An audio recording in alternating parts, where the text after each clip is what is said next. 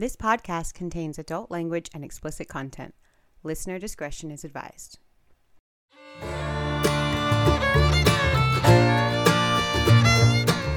Hi, I'm Grant, And I'm Erica and this is from, Crime, to Crime.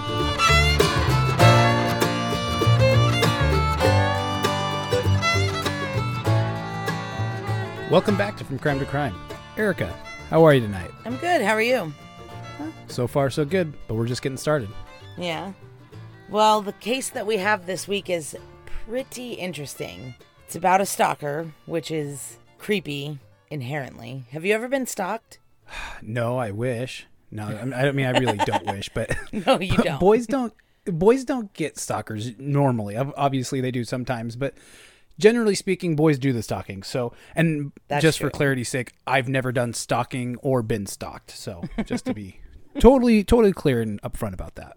Well, you're lucky. So, before we get started on the case, do you want to tell everybody how they can win a shirt? Yeah. So we still have some shirts left over. So if anybody wants to go on Apple Podcast and rate us a five star rating and a review, send us a picture to either our email at from crime to crime podcast at gmail.com or send us a DM on Instagram at from crime to crime. First five people to do so and send us a screenshot will get a shirt. Well, that's exciting. Hopefully for some people, I would. I mean, again, I'd love to get a shirt just by rating and reviewing for somebody. So hopefully somebody out there is very excited about it. Yep. So, you want to get started on tonight's case since it's interesting and has a lot of twists and turns and Yeah, start us off. and we're local. Yeah, another local case for us. But you know, doing this podcast, we're learning things that I didn't know before. I know you knew about this case long before. I recently learned about it again. Probably, I've probably heard it before and just forgot. Yeah. But yeah, so it's crazy that that these kinds of things happen so close to where we grew up, and I forget about them, and you know all about them. Yeah, so for this week's episode, we're going to be talking about Dorothy Jane Scott. And she was a 32 year old single mom. She lived with her aunt and her four year old son, Sean, in Stanton, California. Do you know where Stanton is, Grant? Yeah, I actually used to work for the city of Cy- or not for the city, but I used to work in Cypress, which touches Stanton. So I actually do know where that is. Okay. I was going to say, if you don't know where it is, it's where the dump is. That sounds like Stanton. That's the only reason I know where it is. I'm like, oh, that's where the dump is. Okay. So her parents, Jacob and Vera, who lived in Anaheim, would watch her son for her while she worked since she was a single mom. Yeah, and I love where she worked. She worked at this place called Swingers Psych Shop, and it's a place that sold like lava lamps, love beads. It's really groovy kind of stuff. And her dad, Jacob, he used to own the store, but he actually sold it to the guy who owned the place next door, and that was called Joe's Head Shop. And obviously, a head shop is a place that sells bongs, pipes, and other smoking materials. And the two businesses, they were separate, but they were jointly owned and operated by the same people. Right. And she was not in the hippie drug scene at all. Everybody described her as like real straight laced and religious and but she was a secretary for this company that sold drug paraphernalia. and she spent most of her time in the back of the sh- of the store doing secretarial stuff. And like I said, she couldn't have been more different than the environment that she worked in. She was super religious. She hardly dated. Some of her friends even described her as dull as a phone book, which I don't think they meant as an insult, but I don't know how it would be a compliment, but I'm, it's interesting like- she has friends who, who, Yeah. you know, who are like, she's dull as a phone book, but she's my best friend. yeah, but I feel like it's because they mean that she's like dependable. Like she's very steady and even and you can count on her. You know what I mean? Yeah. Yeah, and I think that would make a lot of sense because her life was pretty normal up until the beginning of 1980. And that's when she started receiving calls at home and at work. And at first they were creepy, but they were kind of a normal creepy. Some random guy disguising his voice, telling her that he loved her. Normal, creepy stuff. Mm-hmm. And then it's even rumored that she felt like she knew the voice, but she couldn't place quite where it was. But it sounded familiar these didn't stay innocent for long enough because soon this guy would call and he would tell her, "Hey, come outside, like you know, to to find me," and he'd leave, you know, a dead rose on her car.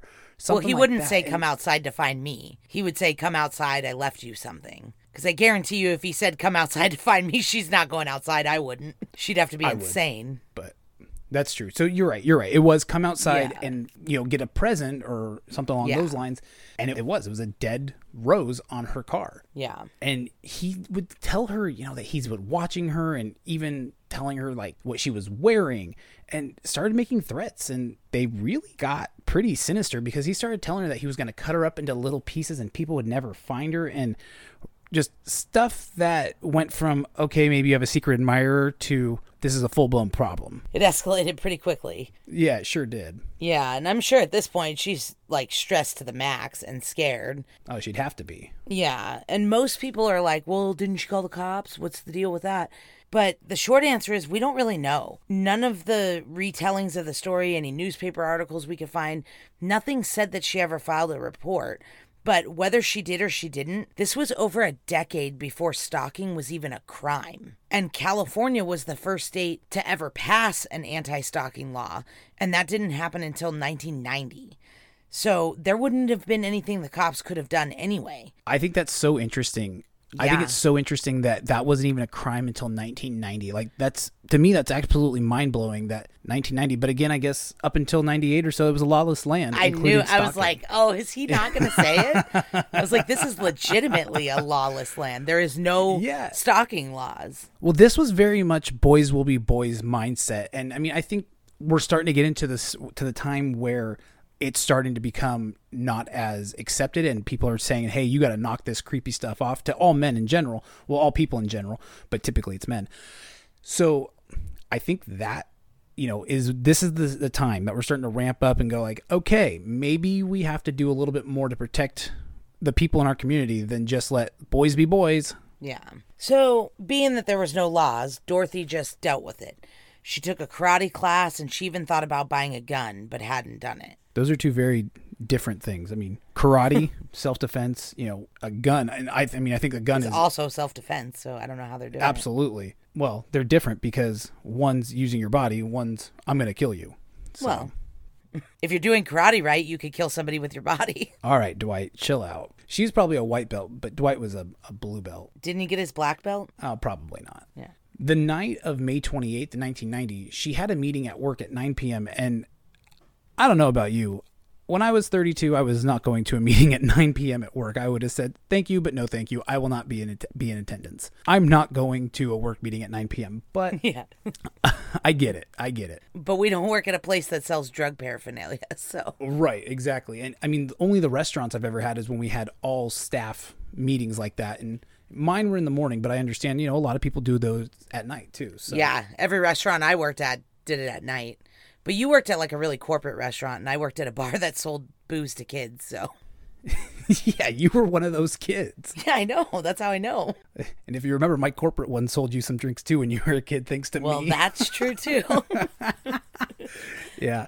Karaoke night, Grant was the bouncer, and everybody drank that well that night. yes, we did. So anyway, This is an all staff meeting, and she decides that she needs to drop her son Sean off. It's 9 p.m. It's too late for him. He's a little boy. So she drops him off at her parents in Anaheim and then went into work. While she was there, she noticed that her coworker, Conrad, had this arm that was really not looking very well. And he was really sweaty and he was in a little bit of pain. And that arm was red and swollen and stuff. So Dorothy decided that he needed to go to the hospital and get checked out. yeah, so he let her and another coworker named Pam drive him to UC Irvine in the city of Orange. I knew you were going to do that woot woot thing. Uh, I love it. So, on the way to the hospital, though, they stopped at Dorothy's parents' house. And I'm pretty sure that they did this so that she could check in on her son because she knew at this point she was going to be out really late. And probably Yeah. to let her parents know, like, hey, I'm taking a coworker to the hospital. Do you want me to take Sean with us or are you okay watching them? And obviously, her parents were fine watching him because they said, no, go do your thing. He's fine here. And the really important part of this stop is that when she came into her parents' house, she had taken off her black scarf. And when she left, she grabbed a red one. And this stands out for two reasons to me. And one that you'll find out in a few minutes. And the other is because this is Southern California in May. Yeah, I've never worn a scarf. Yeah. This part's always kind of confused me. It's like I've lived in Southern California my entire life and I've never needed a scarf. Except like in the early 2000s when that weird trend with the skinny scarves and the shorts were a thing. I don't remember that, I, but I don't pay attention to any kind of fashion. Yeah, well, obviously. I just thought that was weird, especially in late May. I don't think there's any significance to this observation. I just think it's kind of weird. Right. So the big takeaway is that she switched from her black scarf to a red one, right? Yeah. Okay, got it. So off they go to the ER, and when they got there, Conrad had finally been taken back to be examined, and Pam and Dorothy are just kind of hanging out in the waiting room, reading magazines, talking, you know, not playing on their phones because 1980, they don't have them. and when Conrad comes back out, they find out that he'd actually been bit by a black widow spider and his arm was super infected. So he needed to get a prescription. So Pam waited with him in the pharmacy as he got his prescription taken care of. And Dorothy said, Hey, I'm going to go get the car and pick you guys up so, you know, we can kind of get the show on the road. Yeah, and that's the other thing that's kind of funny. It's like I know black widow spiders are a real thing, but like have you ever known anybody that's been bit by one? Ah not off the top of my head. I no. know. mean, it's like we've always been to, oh, black black widows, but it's like I didn't I didn't know that they were actually a problem. I, well, they are a problem if you if you get bit by one, and, and who knows? Maybe it was in his sleep or something, or maybe he was you know doing something real weird, like climbing through an attic, got bit by one. You never know. Yeah, it's just I just we've always been told like oh black widows are dangerous, but it's like uh, first of all I don't think I've ever seen one, and second of all You've I've never seen a black widow? no. Yeah, I think you have. You just didn't realize it. Well, maybe when I see spiders, I They're tend to not common. like engage. Oh, I like to save them and, and put them outside. And Yeah, you would do stuff like that. uh, yeah, yeah. I'm pretty. I'm pretty into their hippie shop too. Yeah. I want, I want my own lava lamp and Yeah. and moon rocks. Yeah. So Pam and Conrad wait in line at the pharmacy for the prescription, and Dorothy goes outside to get the car. But when Pam and Conrad get outside, Dorothy wasn't there. And they waited kind of a while, you know, 15, 20 minutes, something like that. And they were getting kind of concerned. And then finally, Dorothy's car came towards them. And I don't know at the time if it was a parking garage or just a parking lot, but either way, her car came towards them and they were like, oh, there she is, finally. But immediately they realized that something was going on because her high beams were on and she was going super fast. And they were like, what the hell? And so they tried to like flag her down and she just went barreling right past them. And because her high beams were on, they couldn't even see inside of the car to see if it was Dorothy or if she was alone or what happened. But they were kind of shocked, like, Jesus, dude, you brought us here. Like, what the hell? Yeah, and I mean the, the brights being on though. That's something that I wonder if that was intentionally done or if that was an accident. Yeah. I also wonder if it was just late at night and the headlights were on and they seemed super bright because they were coming at them super fast. But either way, they thought maybe she had an emergency or something and that she would be back to get him. And I'm not sure how they really kind of came to that conclusion because there was no cell phones and she never called home to check on her kid or anything. So how would anybody inform her of an emergency? I'm not sure, but So I did kind of think about that. yeah, I'm sure they were just trying to justify their friend ditching them, you know? Yeah, exactly. I mean, and with it barreling out of the parking lot, it doesn't seem like the literal time of the day or the place to, you know, do that thing where you kind of drive by like, oh, ha ha ha, I'm going to leave you here. It's like, this was a pretty serious situation. You've got a kid at, home, at your parents' house. Like, maybe we should get this going. But they kind of waited because they weren't sure what to do. Right. And if it was that situation, she would have been right back. but she wasn't back. And they waited a while, and from multiple accounts that we've seen, they even called her parents' house to see if something had happened to her son that would have made her leave and rush home. But they hadn't seen or heard from her either, although it was unlikely because there were no cell phones. Yeah. So how would she even gotten word that there was something going on, you know, that was an emergency? The only thing I can think on that is if there was something big, maybe somebody came to the hospital to get her and happened to see her while she was out coming back in. Yeah. Or they said that she had gone to the bathroom before she went to get the car. So maybe she stopped at the Yeah. payphones on the bathroom and called home. I don't know. I guess that can make sense. Yeah. But after an hour or two, Pam and Conrad they notified hospital police that Dorothy was missing, and the hospital police just kind of blew them off. In this circumstance, I can understand that. Yeah. Because there's probably not a lot of people who go missing from the hospital. Well, police are probably like, uh, okay, like we're the the hospital police. We're not. But they're not. They're a police department. It's UCI campus police. No, I understand that. which are not real cops either, but Ex- There, there we go. Exactly. but they act like real cops and then they pretend to take missing person. This is not our first missing persons case that's been bumbled by a campus police department. That's true. And we're only 17 episodes into this podcast, so it's pretty likely that they were just like, "Sorry your friend ditched you, call a cab." Like We don't want to deal with it. We don't. That's too much paperwork. Yeah, it's probably what happened. Yeah. So the rest of the night, there was no word from Dorothy, and her parents and Pam and Conrad are starting to really kind of freak out. But it wasn't until 4:30 the next morning that the police are called because there's a car on fire in an alley in Santa Ana. That tracks.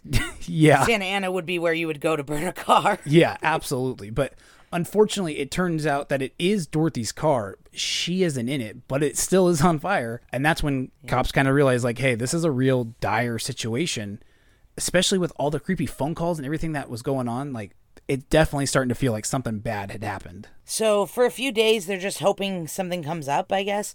There's not really a lot of information on what they did in the first few days, but they were hoping that there was going to be a ransom call or something. And the cops even told her family not to talk to the press because it could hurt the investigation, which kind of sucks. Oh, I'm sure that was super hard. Yeah, because as a parent, I'm sure all you want to do is like scream from the rooftops, like, "Where's my kid?" And they told them they couldn't. Yeah, that ugh, that would be that would be devastating, honestly. Yeah, but they did. They kept quiet, and about a week later, their phone rang. And when Vera, Dorothy's mom, answered the call, the caller asked, Are you related to Dorothy? And when Vera said yes, the caller said, I've got her, and hung up. And that's just absolutely gut wrenching too. Yeah, so now he's gone from creepy phone calls to Dorothy to now Dorothy's missing, and now he's making creepy phone calls to her parents. Right. So it really is very uncomfortable. And Jacob and Vera went rogue from the police's decisions or the police's recommendations and they said, hey, you know what? Forget this. And they went straight to the media. They contacted the Orange County Register. And when the story was ran in the paper a few days later, the editor from the paper got a phone call from a man who claimed that he had killed Dorothy. And he said it was because he loved her and said things in the call that the, the public hadn't known yet. He mentioned that red scarf that she changed, the fact that Conrad was suffering from a spider bite, which obviously nobody else would have known about. be- Yeah. Because that wasn't even found out until they were at the hospital. Right. And he told the editor that he had killed Dorothy because she was cheating on him. And she denied it, but he didn't believe her, so he had to kill her. So at this point, they're pretty sure that the man who had been stalking Dorothy was the same man that kidnapped her because he obviously believed that he was in a relationship with her. Yeah. Because from everything that her friends and family have said is that she didn't date a lot and she wasn't known to be in a relationship at this time. So, not in a relationship with the stalker or with somebody else that she would have been cheating on the stalker with. and police started kind of looking into that and into the men in her life but like we just said there wasn't a whole lot there because she didn't do much dating. Her son shanti his dad lived in missouri and they were able to rule him out pretty quickly with witnesses and stuff but the investigation just kept going and it hits dead end after dead end after dead end. The only real clue were these phone calls because even after she goes missing and the car was found the calls still didn't stop the caller keeps calling the Scotts home about once per week. I think it was on Wednesdays. And the police even put a tap on the phone, but he never stayed on long enough for them to be able to trace it. Yeah, so the interesting part about that is I'm assuming they have tapes of this guy's voice. If they put taps on the phone and traces on the phone, I'm sure they have recordings of his voice, but they've never released that. Didn't he disguise his voice anyway? Yeah, I've heard that, but it was poorly disguised. Like it was clear that he was trying to disguise it. And apparently he would taunt them and say things like, Is Dorothy home? Oh. And then other calls he would say that he killed her. And then once in 1984, Jacob answered the phone instead of Vera, and the call suddenly stopped. So for four years, this dickhead has been calling her mother, tormenting her. And then one time the dad picks up and he stops calling. Are you kidding me? Yeah. Eh, I mean, as the dad goes, eh, I think it's kind of a weird thing, honestly, that the dad didn't pick up to begin with. Because being a man myself, if this is happening, I'm the one answering the phone call every single time. I would not let Christine answer it, not because she couldn't handle it. She's absolutely you know, totally capable, but I would want to be the one on the other end to threaten that person myself. And But this is 1980, and everything that I've read said that that's why he called Wednesday during the middle of the day, because Vera was always home alone during the day while her husband was at work. I would, I would be staying home on Wednesdays. I mean, I'm not faulting the dad or anything like that, but What are you going to do? Quit your job for four years to answer the phone? I would stay home one Wednesday for sure. Yeah, I don't know. It does seem weird though for four years and then all of a sudden it just stops. But maybe he thought that it was a different family moved in because a man answered. I don't know. That could be. Yeah, but that was in the beginning of 84 that those kind of, the phone calls kind of stopped. Right. In August of 84, a construction crew found a set of dog bones and a set of human remains off of Santa Ana Canyon Road. And they were charred, but there was enough to make an identification really quick. But I'm sure for the family, 10 days doesn't seem very quick. Yeah, but that does seem very quick though to make a positive ID, especially in 1980. Like they had to use dental records. That's you know? yeah, that's what I was thinking too. And they did use dental records to determine that unfortunately it was Dorothy and found with her beside her was a dog and a turquoise ring and a watch that had stopped at 12:30 a.m. on May 29th, which is only about an hour or so after she was last seen at UC Irvine. And besides this mysterious watch date, they knew she had been there for probably at least two years because they believe the remains were charred because of a brush fire that happened in 1982, not that they were charred by the killer.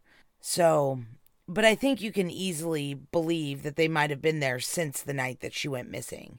Like if they had been there at least since that brush fire, who's to say they weren't there for 2 years before the brush fire? Yeah, that's true. It, it's, that totally could be. Yeah.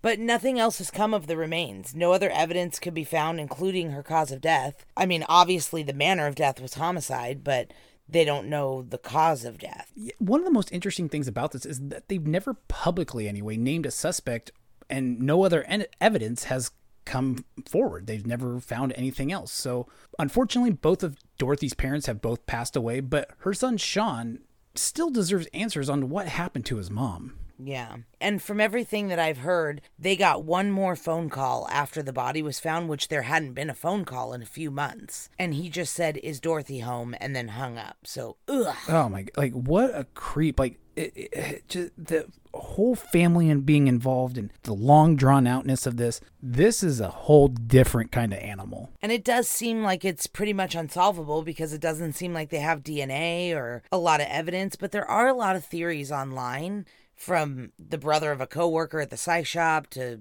serial killers in the area. So, I don't know, it's kind of baffling, but we can go over some of the theories or whatever, but Yeah. So let's go over a couple of theories. Let's go over the first one being the stalker being someone that she knew. And like you said, it Yeah. could have been the brother of her of one of her coworkers. That's that's a theory that's been tossed out quite a bit. yeah, and we're not going to say his name on here because we haven't done that much research on him and from the little research that I have done, I haven't found anything that would be like, oh, yeah, this guy's a total creep, you know? But there are a lot of rumors that this one guy who was a brother of somebody she worked with at the psych shop was really overly interested in her and was kind of a weird guy and into cult stuff. And it's been tossed around that he's a potential, you know. Yeah, and I could see that making sense because I mean, in a small business like that, the brother of a coworker, so maybe she had met him and that's where she recognized the voice. Mm-hmm.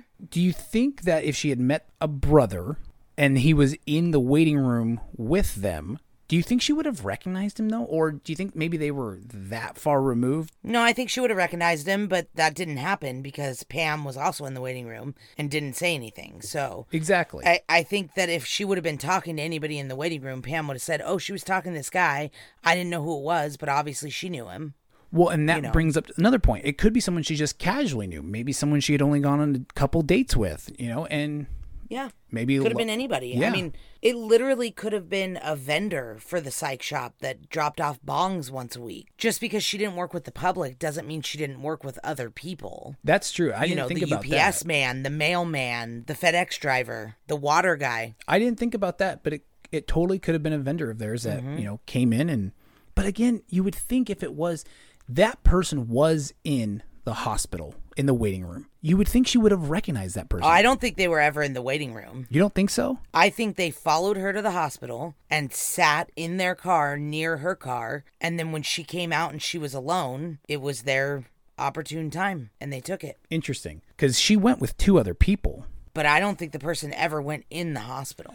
Going with two other people, I would think that somebody waiting in their car would go, There's no chance she's going to come out here by herself. But I mean, I guess he's a stalker. He's got nothing else to do but see what she's up to. Well, and if he had a weird perceived wrongdoing that she was cheating on him with this Conrad guy, maybe he was planning on confronting both of them when they came out of the hospital. Oh, you think maybe he thought Conrad was the guy she was cheating on him on her, him with? Well, yeah. I mean, I I, think that. that. would be the logical because he says he killed her because she was cheating on him. Right. And she was at the hospital with another man. Obviously, he was almost dead of a spider bite. Yeah. It was not anything romantic. She was taking a friend to the hospital, but obviously that was a perceived wrongdoing from this delusional stalker. Okay. That make that makes like sense. I don't know. I don't think the stalker was ever inside the hospital. I think the stalker was always in the parking lot. And that's interesting because when I was researching this story, I got the feeling that this person may have been in the waiting room with them, and that's how he knew about the spider bite and you know the scarf and all those kinds of things as well. But I can see what you're saying. They could have just waited in the parking garage or the parking lot, whatever, and then when the opportune time came, that's what happened. Well, I think that that would make sense if she didn't know him. He could have been in the waiting room watching. But if she knew him, I think he stayed in the parking lot. Yeah. Okay. I can see that. Because I think if she knew him and he was in the waiting room, she would have talked to him. And then Pam would have known. And I think that makes sense. And that was what always kind of didn't make sense for me was because I was like, if he's in the waiting room, then that doesn't make a ton of sense because she would recognize him most likely because she recognizes the voice. And typically speaking, you don't recognize someone's voice after a one, maybe two time meeting. I'm like, it's been something that, you know, you've met several times. Right. Which is why I think that it could have been somebody that she knew, but not well. So somebody that she knew well enough and probably saw on a regular basis, but didn't put the pieces together, like a FedEx guy or a UPS guy or a water vendor or somebody that she saw regularly but couldn't place the voice. Like I know my FedEx guy at my work, and if he called me on the phone but I didn't know it was him, I would probably recognize his voice but not be able to say, "Oh, that's Kevin," you know. That makes sense. I can understand that. I like that theory. Yeah. So that's pretty much the main theory is that obviously the stalker was responsible for her disappearance. Whether she knew him or didn't is a whole nother, you know, obviously can of worms. But another theory that I've seen is that it was unrelated to the stalker and that she was just randomly attacked. And to me, that seems super unlikely. Yeah. To be a victim of two separate types of crimes, like a stalking and then a kidnap and murder, and then to be completely unrelated, just your numbers have to be astronomically bad for that to happen. Yeah, that's really unlucky to do. So yeah, I I believe Yeah. that. I I don't think that the two could have been correlated. I don't think that they could not have been correlated. It also could have been a serial killer, you know, known known or even unknown at that time. Yeah, because it was the 80s, the early 80s, Which was what, California, Erica? that was- Which was what? the golden age of serial killers. Also a lawless land, but hey, we'll we'll take that as well. Oh. Oh, I was, setting like, you up for your first lawless land, and you you really didn't take it. But Yeah. maybe next time. No, I don't like that. But I do wonder sometimes how we even exist, like how our moms made it through the 70s and 80s in California. I wonder stuff like that all the time because I mean there were tons of serial killers I know. happening, Like the Golden State Killer. like Richard Ramirez. Yeah. Randy Kraft and Rodney Alcala. William Bonin. There you go. Yeah. I mean, we're at five already, and we were just riffing off the top of our heads. So there is Yeah. a lot of Lonnie Franklin on. Jr. There you go. Six. Do, do I hear seven? Come on, give me seven. Where the hell was Sam Little at this time? Probably driving around. Probably driving around Southern California. You never know. I know, you don't know. That's what I'm saying. There was a lot of serial killers around that time. But I don't know, that to me, there does seem to be a little bit of a connection with the Golden State Killer. He had family that was really close by. Another one of his victims also worked at UC Irvine. So there's a little bit of a connection, but But doesn't it seem kind of drawn out for him because he was sneaking into your house in the middle of the does. night and you know do bad things? Not it does. Although he was known to call his victims and taunt them before and after his crimes. but not for this long. I mean, this happened for four years after, No. and you know, a ways before. But how do we know that he wasn't, you know, didn't just have one victim that he really liked? You know, I don't know. I don't know how that their brains work. I do understand the thought process though of wanting it to be one of these serial killers that we know about because you don't want to think that there's a lot of sketchy people that can do stuff like this. So you're like, "Oh, it had to have been the Golden State Killer." You know what I mean? Like you want to put as much on him as possible because you don't want to believe there's two of him, you know, or 10 of him. Where was Israel Keyes at this time? Uh like not born. no, That was for you because last time you were like, "Where was Israel Keyes?" Like, I don't know, but I know. I think th- he's the first one I think of every case. I'm like, where was Israel Keyes? And I'm like, okay, he was 12, so probably not. But most well, I'm still not convinced. But you're right, probably not. I know, but I do understand the the want for it to be a serial killer because you don't want to think that there's a lot of these people that we haven't caught. So you're like, please be one of the ones we've already caught. There's a lot of these people, and No, I know. they've never caught this guy, so it could be a serial killer. It could be a one-off thing. It's hard to tell. And we're finding out more and more with the genetic genealogy and solving all these cold cases that the one off killing is more common than we originally thought. A lot more common. I know. It's so crazy. A lot of these like really violent crimes, they've always been like, "Oh, it had to have been a serial killer and he's never going to stop until he gets caught and blah blah blah." And then all these like cases that they're solving, it's like some guy who still lives in the town and he's married and has kids and has never done anything since. It's like, is this is this common? Like I think it can be absolutely. I mean, I don't obviously don't think it happens to everyone around, but yeah, I think that it totally could happen, and I think a lot of times it's probably accidental. Is really what the, it comes down yeah. to. Yeah. I just think that people are like capable of a lot worse things than you want to believe they're capable of. Definitely, people are definitely So- capable of some pretty sinister stuff. Yeah. So let's talk about leads that could still be investigated because these theories on who may or may not have done it may not ever, you know, solve it because there's no DNA, there's no cause of death, there's not really any physical evidence left, you know? Yeah, it's almost a perfect crime. Yeah. But some of the things that I kind of think could have been investigated that maybe weren't was the dog lead. It sounds stupid and trivial, but it's like, what kind of dog was that? And you think if they knew what kind of dog it was, they could ask the people in the area, like, "Hey, who had a dog missing of this breed?" Maybe. I mean, I know that sounds crazy, but it's like if it was a coyote, I mean, that could look like a dog and that would be natural in that habitat. And I was gonna ask that But too. if it was an actual domestic dog, then that's a different then it was obviously put there with her. I've always kind of thought that he killed her and then killed the dog in case cadaver dogs came looking, they would find that one. But the body wasn't buried, was it? I don't know. I've heard differing reports on whether it was buried or whether the bones were just together. See, if it was buried, I But could not If it was buried, I could understand.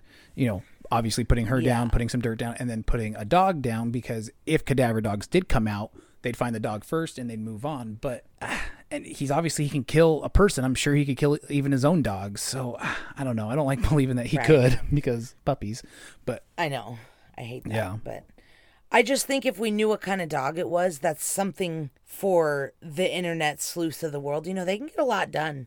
They can find a lot of stuff. There's a lot of people that are like, hey, let me go down this rabbit hole for six months. that's why you, You want to know? know. You want to know what kind it is so you can find it. It's not just that I can find it, but like, I feel like that's one of the only things left that wasn't really checked into. You know what I mean? Because they were never able to trace the phone calls.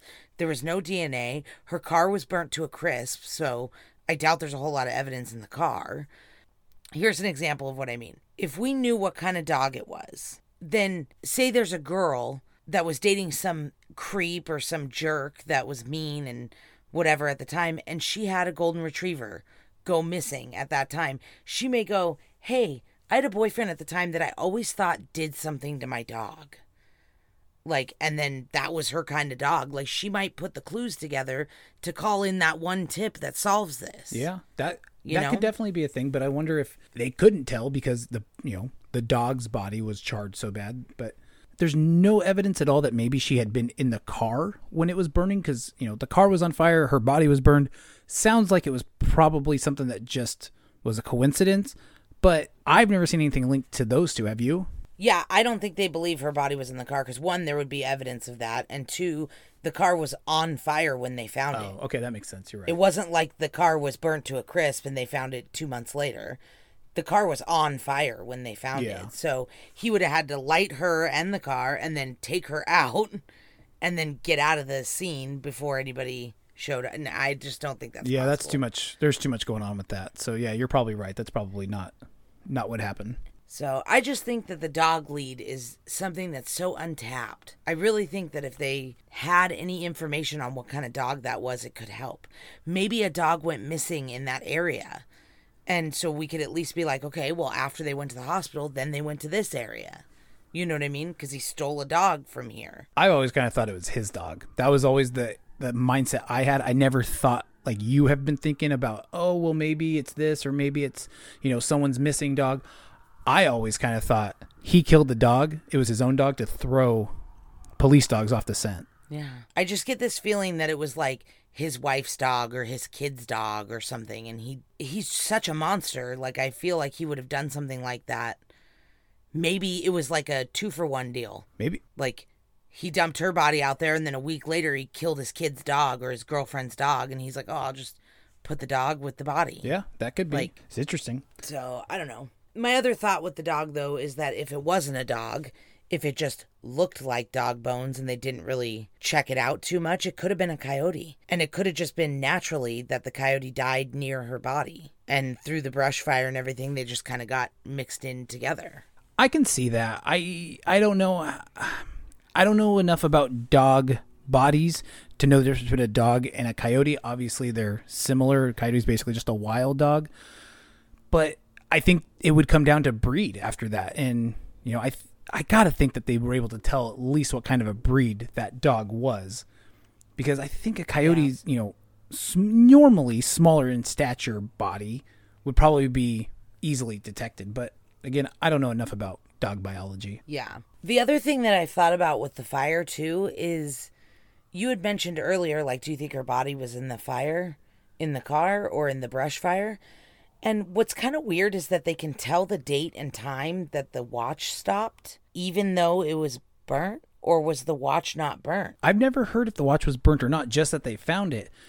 But that's a good point of, you know, did it it stop at 12:30 on the dot? Was it because the battery died? Was it stopped at that time? You know, what's the correlation on that? Like is there any kind of or is it Yeah. a, is it a red herring? I just think it's kind of weird that the bones would be charred, but the watch was still readable. That seems interesting, I guess. Although I don't know. The watch has always thrown me off because I've never had a watch that told the exact time, AM or PM, and the date, everything like at the same time. Like, how big was this watch? I guess it's possible that the metal of a watch could burn at a different heat than the body. You know, they're different different materials. So one would could burn better than the other one. So maybe that's why. Maybe the watch didn't burn as well as the body did. So the body was charred and the, the watch was in salvageable condition. Yeah, I don't know. I've always thought that was interesting with the watch. I'd like to see if there's pictures of the watch. I couldn't find any. Oh, and then the other thing that you had wanted to mention too was on quite a few websites that we were reading and different things that we had heard and seen and talking to people, they thought that her body was found really close to where her car was burning. They were actually found very, very far off because she was found in Santa Ana Canyon Road and her car was found in Santa Ana. But unless you're from Orange County, they sound like they'd be really close, but they're actually not. They're actually pretty far apart. Yeah. Um, Santa Ana Canyon Road is actually in Anaheim Hills, which is not connected to Anaheim. I guess we have some confusing names out here. I never really thought about it. Um, and Santa Ana Yeah. is It's still technically Anaheim. It's just a nicer area of Anaheim. Right, right, but it's not. It doesn't actually physically touch Anaheim. You know, it's it is a different part. Yes, it does. Where? the 91 freeway over by Camelot. That's all Anaheim, and then it connects to the real Anaheim that you know of. Look at a map. Yeah, I guess you're right. Yeah, it's just, it's still Anacrime. It's just a nicer part of Anacrime. It's a very nice part now. There's lots of really nice Yeah. places there. There's a nice Costco and everything. But so back in 1980, it was a lot less populated out there. right, it was just kind of obviously land, and there was Mhm. plenty of it to burn, so a body could be burned there. Yeah. I mean, there was houses and stuff, but just not as many. Yeah, I think it's important to clear up and let you know make sure people know that Santa Ana and Santa Ana Canyon are not connected. Yeah, totally different. Totally. Santa Ana is where you burn cars. Santa Ana Canyon is where you dump bodies. yeah. I just think that there's not much left to this story, but it is interesting and it is a good like be aware of your surroundings story and if you're being stalked take it really seriously because things can escalate really quickly with emotionally unstable people. Yeah, absolutely. And now it's a crime. It wasn't before and so things like this unfortunately and devastatingly happened, but it's a crime now. Police can act upon this stuff immediately. So take it seriously and put an end to it before yeah. anything more comes of it. Yep. Yeah, so if you have a creepy boyfriend or ex boyfriend and he's doing weird things, take it seriously because this could be bad news. Weird girlfriends, too, just so we're all clear. Oh, yeah. Stalkers are equal opportunity. All right. Well, do you have anything else for this week, bud? I don't think so. Just, you know, the one that I didn't know very well. So I'm glad that now I know it pretty well. Yeah. And I think there's a lot we can learn from old cases, even if we don't think they're solvable they're solving things left and right nowadays. Who knows what the next technology is going to be that comes out that blows DNA out of the water? At this point, I don't think that there's anything that is unsolvable anymore. Maybe the right thing hasn't been found, but I don't think there's anything that is unsolvable 100%. Yep. Fingers crossed for Dorothy and her family that this one is one of those baffling ones where somebody confesses or they find some DNA on the inside of her watch band or something and they solve Absolutely. It. Absolutely. I mean, for if no for no other reason, for her son's sake. He if he wants to know, he deserves to know. Yep. All right. Well. All right. I love you. I love you too.